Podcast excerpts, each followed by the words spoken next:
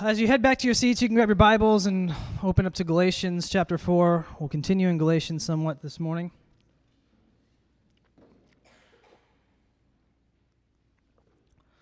We'll start. Um,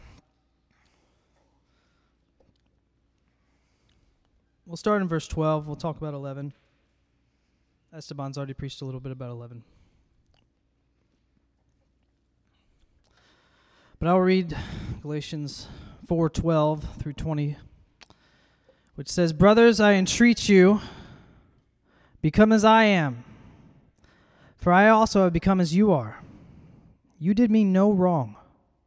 You know it was because of bodily ailment that I preached the gospel to you at first. And though my condition was a trial to you, you did not scorn or despise me, but received me as an angel of God, as Christ Jesus. What then has become of your blessedness? For I testify to you that, if possible, you would have gouged out your eyes and given them to me. Have I then become your enemy by telling you the truth? They make much of you, but for no good purpose. They want to shut you out, that you may make much of them. It is always good to be made much of for a good purpose, and not only when I am present with you. My little children, for whom I am again in anguish of childbirth until Christ is formed in you. I wish that I could be present with you now and change my tone, for I am perplexed by you. And this is the word of the Lord. Thanks. I started uh, writing a, a good exegetical sermon as any seminary professor would tell me to do, and I was using Luther's commentary, which has been very helpful to Esteban and Calvin's com- uh, myself. Um, Calvin's commentary and Luther's commentary has been really helpful, and I was going through verse by verse and making notes, and then I just threw it all in the trash can because it just felt stupid. And so I'm not going to cover each verse in detail like we might on other days. And this might get uh, an F from a seminary professor for a sermon, but I don't care because I think this, I love you and I hope this will be more helpful to you. Um, this passage seems to carry a weight with it, especially for us, right? It carries a weight with us because of where our church is at currently, because we obviously we can see parallels between Paul and the Galatians, and then our situation with our pastor. Esteban a couple weeks ago, he, he touched on verse 11 where Paul says, I'm afraid I may have labored over you in vain. This is every pastor's fear.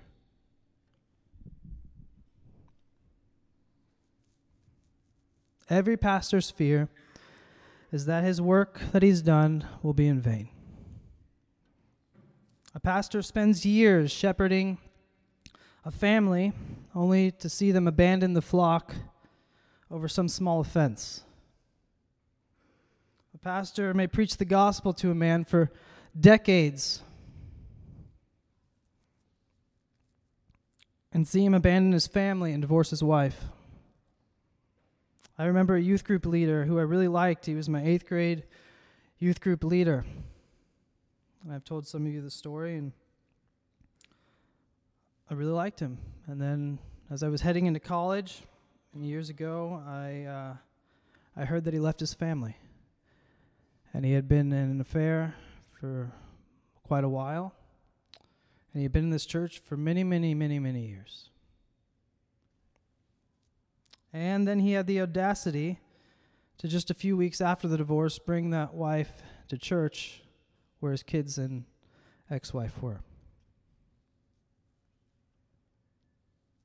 There's a weight that a, par- that a pastor carries that's hard to comprehend if you're not in the situation. It's easy to be a bad pastor. Anybody can be a bad pastor. Okay? A bad pastor doesn't really care about you. Okay? He just gets up and he preps a message and he's happy to give it to you, but he's not carrying you in his heart.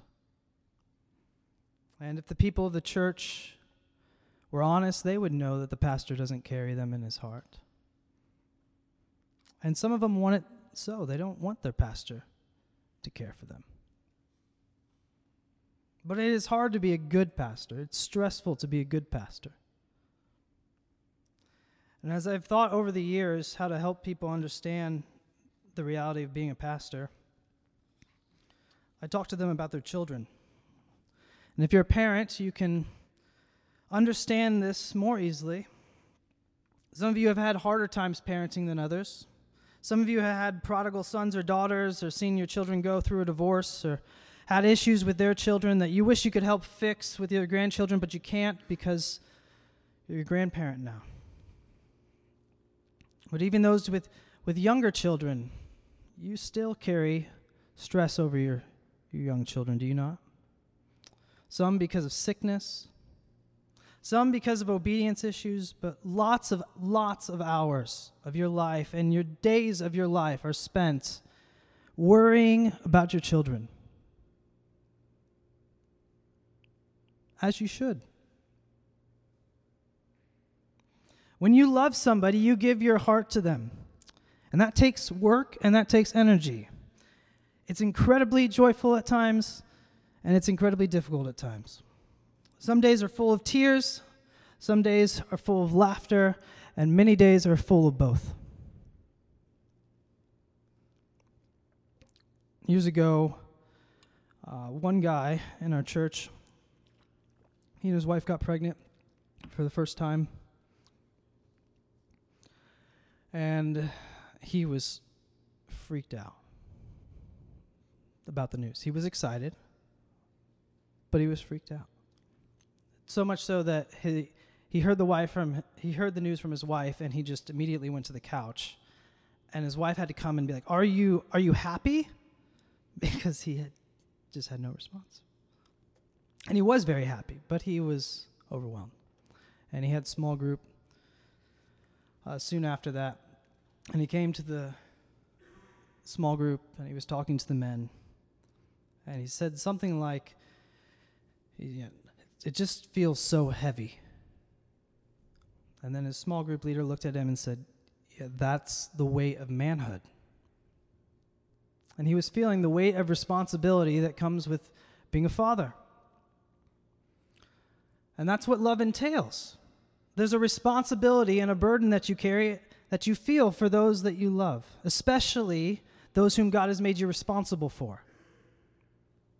And so you can imagine that a parent who has a, a teenage son who's wayward, even if you don't have one, you can at least imagine that. If you have young kids, you can imagine what it would be like if one day your kid grows up and is wayward.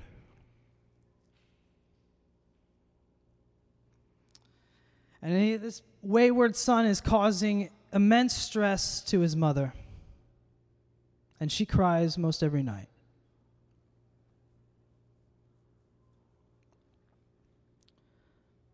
And she's having panic attacks because she's terrified that her son is going to mess up his life in some way that's going to not be reversible or go get himself killed.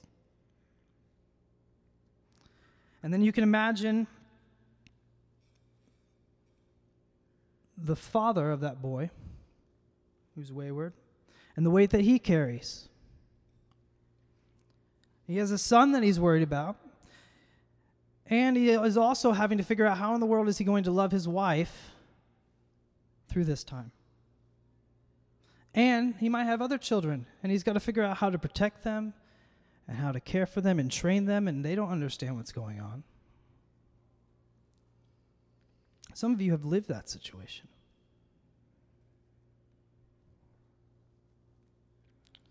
And if you have a good pastor, and you do, then your pastor feels that burden with you. And he carries that burden, and he cries for you.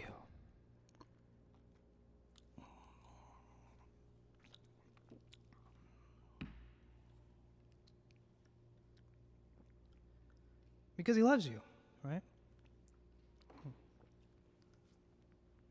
He thinks about your son often in that situation. But then you also have to remember that that pastor might have three of those exact situations going on in the church at once.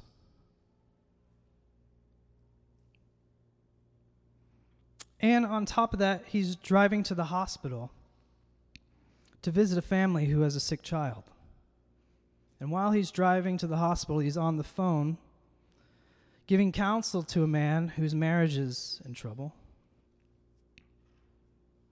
And after he sees that family in the hospital with the sick kid, he's going to go to the other side of the hospital and he's going to be with the family that just had their first baby and is so excited.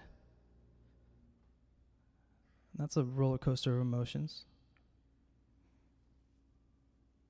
And he is extremely happy for you. But he also was just crying with the family on the other side of the hospital. And one day he gets a text that God's answered prayers, and one man gets a great promotion at his job, but at the same day, a few hours later, another man is laid off in his church, and he doesn't know how he's going to care for his family financially. He has men who are blind as a bat to their sin in the church that he's spent hours and years, maybe, trying to help them see their sin, and they will not open their eyes. There's weak men in the church who need help growing up as men. There's men who desperately feel the weight of manhood and fatherhood and need help. There's men that he needs to help step up to be a father, and there's men that he needs to talk down to learn to be sweet and patient with their family. And he may have conflict and conflict with his elders or his staff or deacons for a season, and that's stressful. You ever have conflict at work or with your classmates? And he sees some of the youth getting baptized, and he smiles and he's happy. And he sees another youth graduate and get caught up in this party, sexual morality lifestyle and the pain that he causes their family. He helps put marriages back together, and that makes him happy. But it took months, maybe years, to do that. And that was long, hard work. Oh, and by the way, this pastor, this pastor, a pastor is a, he's a normal human. He's a sinner. He gets in fights with his wife. He has to ask for forgiveness from his children.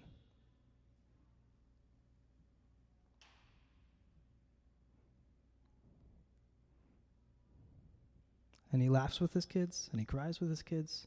He fights with his wife, but he has a wonderfully sweet relationship with his wife, and at the same time, she is such a help to him.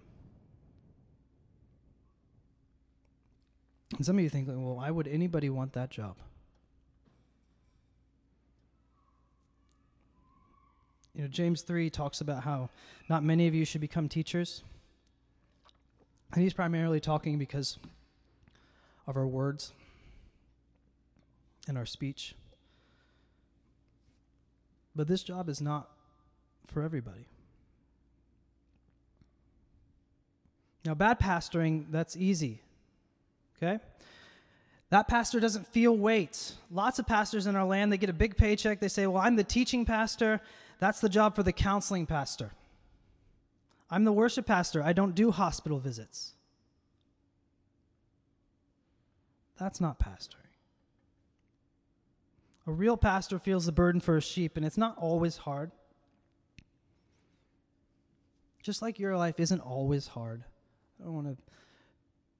I'm just trying to help you see the reality of what life can look like at times for a pastor, okay? His life is not always pain, pain, pain, hard, crying, okay? But lots of times. Because he feels a burden for everybody in his church. And there's always a weight that's there that's hard to fully understand if you're not in that position. And I don't say that to act pompous and say, well, you, you can't really understand what a pastor goes through. Because in some sense you can. Because you can imagine that, but in another sense, you can. It's similar to how I think of like law enforcement officers or police officers or those in the military. None of us will know what it is like to be in war unless you've done it. Okay? You can listen to Chris Snell talk to you about his stories, and you can see his tattoos about how all gave some, but some gave all. And you can imagine what it's like, but you cannot know fully what it's like. And the same with police officers. Police officers see parts of reality that would be too much for many of us. And we can hear stories, but we can't fully know.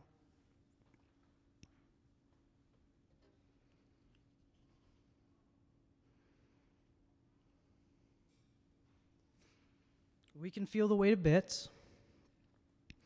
And your pastor has a different kind of weight, a different weight than somebody that's a law enforcement officer or who's been at war.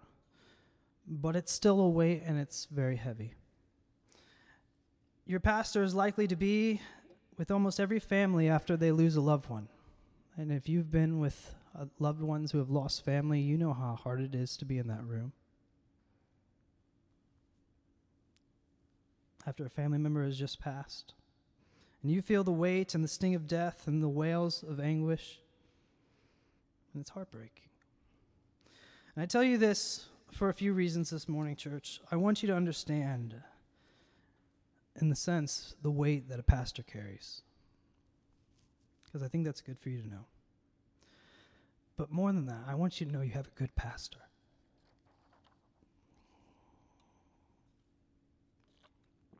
You have a pastor who carries you in his heart and has for over a decade for many of you. Now, our situation is a little different than the Galatians. Paul was preaching to the Galatians because he had some sort of bodily ailment, and our pastor has been prohibited from preaching the gospel to you because of his bodily ailment. But I want you to remember that one of your one of a pastor's greatest fears, it would be mine, it's Esteban's, it's certainly Josh's, is that we would labor over you in vain. And if you can put yourself in a pastor's shoe in some way this morning, I would call this sermon of success. Your pastor has walked through so much trial with you. I was there when the elders of Chicago wanted to close our church down 10 years ago. And your pastor fought for you. And he took abuse from men who told him that his spiritual life was in a dark place because he was going against his elders in Chicago and because he wouldn't close the church down. Because we weren't growing like some fast megachurch. We only had 75 people or so. And they wanted to shut the church down and ship Josh off to some other church that would have more money and would have uh, more people, and then they could grow to a real church. And Josh said, No. I remember getting a phone call from a church in Kansas City about a decade ago asking if I could come be their worship pastor because they heard our church was closing down. And I said, I don't think our church is closing down. I just talked to my pastor. He said our church is not closing down.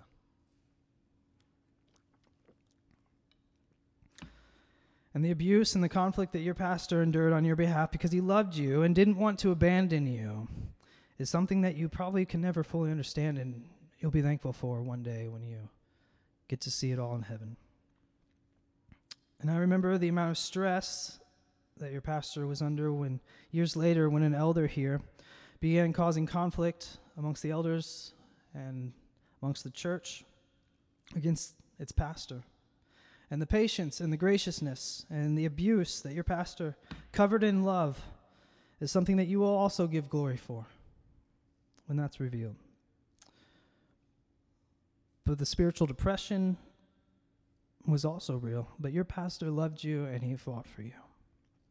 I've seen the thousands of hours that your pastor has given to you in counseling and I've heard about it. And I know there's countless more that I have not heard about. You guys ever counsel somebody? You ever spent time counseling anybody? Some of you have. If it's hard, two hours feels like you've just spent two days.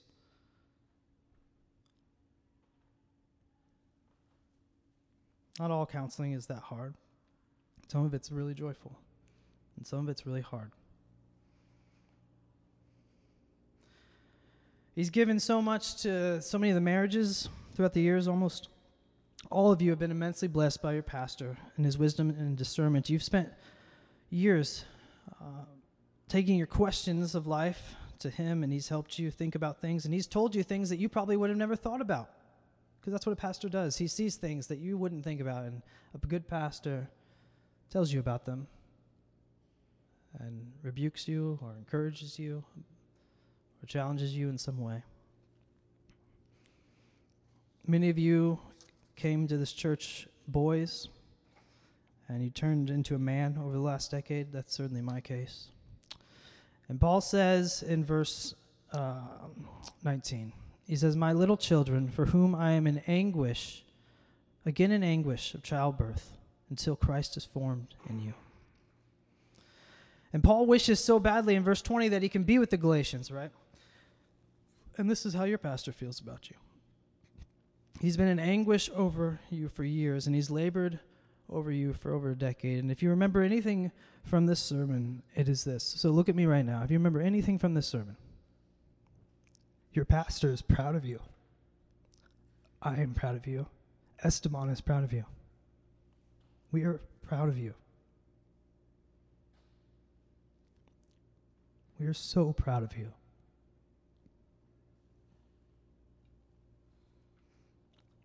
You are our delight. And I don't understand this providence that God has our church under. I don't know why some awful pastors in this town uh, they get to keep getting their paychecks week after week, preach a message, and destroy the gospel in this town and make a mockery of Christ.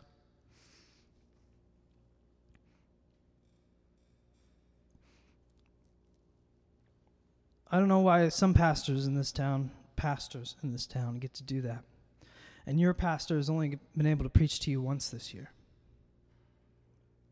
It doesn't make sense to me. And I read Psalms and I keep thinking, God, what I'm reading here is, is not my experience. So where are you right now?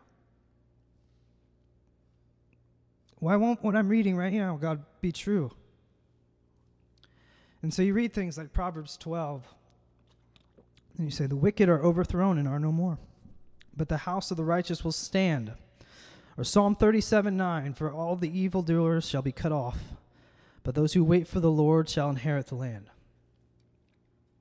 And I just think, God, why does that seem like that's the opposite of what seems to be true right now? I don't know why, in some of the most peaceful and fruitful years of our church's life, which have been the last two years, why, in the most peaceful and fruitful years of our church's life, largely in part because of how much your pastor has fought for you and fought against your sin for the last decade, why our pastor, instead of being able to enjoy those fruits, is sick and miserable at home. And so many of us are enjoying the fruits of our pastor's labor. And it breaks my heart that he can't enjoy these in the same way just by merely his presence with us regularly. I don't know what God is doing, but I do know this. God has never abandoned his people, and the verses that I've already read are true. And those who wait on the Lord will inherit the land. God didn't abandon Israel when they were wandering in the desert for more years than they would want. He didn't abandon them when they were in captivity. Through all the conflict that we've had and the trials that we've had as a church over the last 12 years, He's never abandoned us. He didn't abandon Job. He's never abandoned His people. You can think of your life and you You know, the, one of the blessings of getting older is that you just see time and time again God has never abandoned me.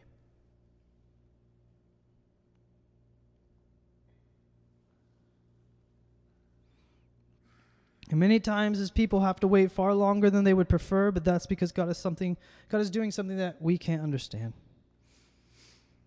His thoughts are not our thoughts. Neither are his ways our ways, for as the heavens are higher than the earth, so are my ways higher than your ways, and my thoughts than your thoughts.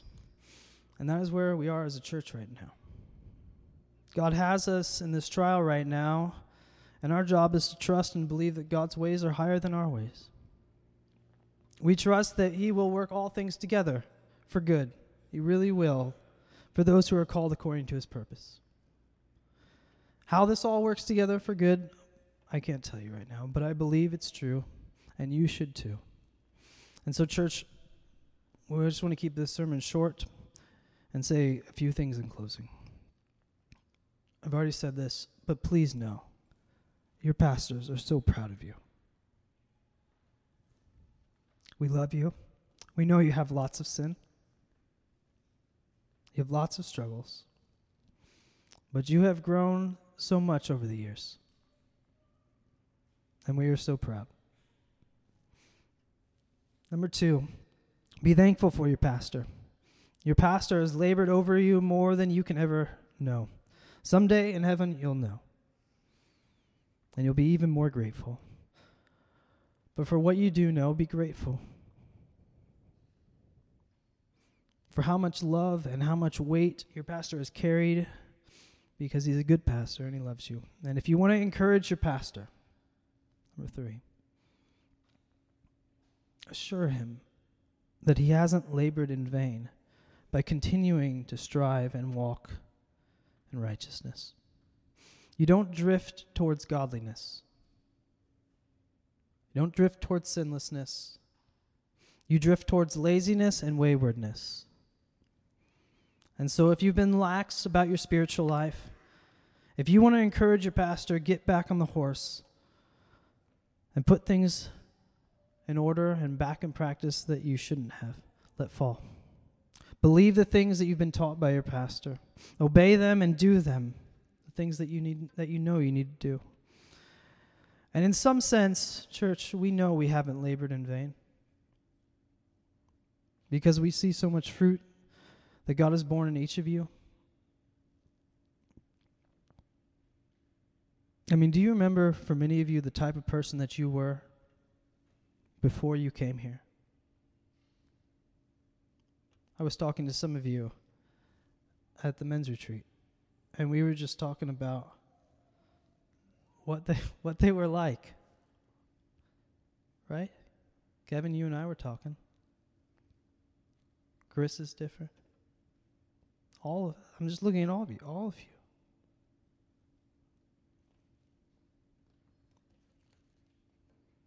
And so, in some sense, we know just by looking at you and seeing that all that God has done, we know we haven't labored in vain. But it still is a fear of every pastor and so, the number one way you can love your pastor is by running your race with faith. Church, we love you. And in a moment, we're going to grab the parents. Um, the parents are going to grab their kids, excuse me. And Josh is going to come give you an update about how he's doing. Um, so, why don't we, before we do that, though, let me pray. And then we'll go grab the kids and hear from Pastor Josh. Heavenly Father, we love you and we are so thankful for the work that you've done in our lives.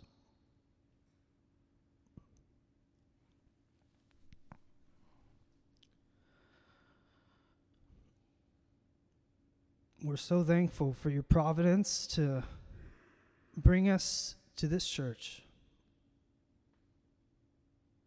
and how you directed our lives and how when we were younger we were praying that you would direct our steps and somehow you directed us to a church with a pastor who cared for us, and elders who cared for us, and men and women who loved us. And you've helped us and you've sanctified us. And we aren't like what we were a decade ago.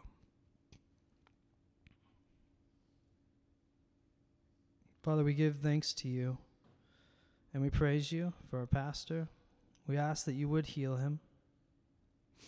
Father, we know and it's obvious that it's not going according to our timetable. We would have loved to see Josh healed months and months ago. But we trust you and we are confident that you will not abandon the Nip family. You will not abandon our church. And so, Father, we wait for you, even if we have to wait for a long time. Father, would you please act quickly? Father, would you please be merciful?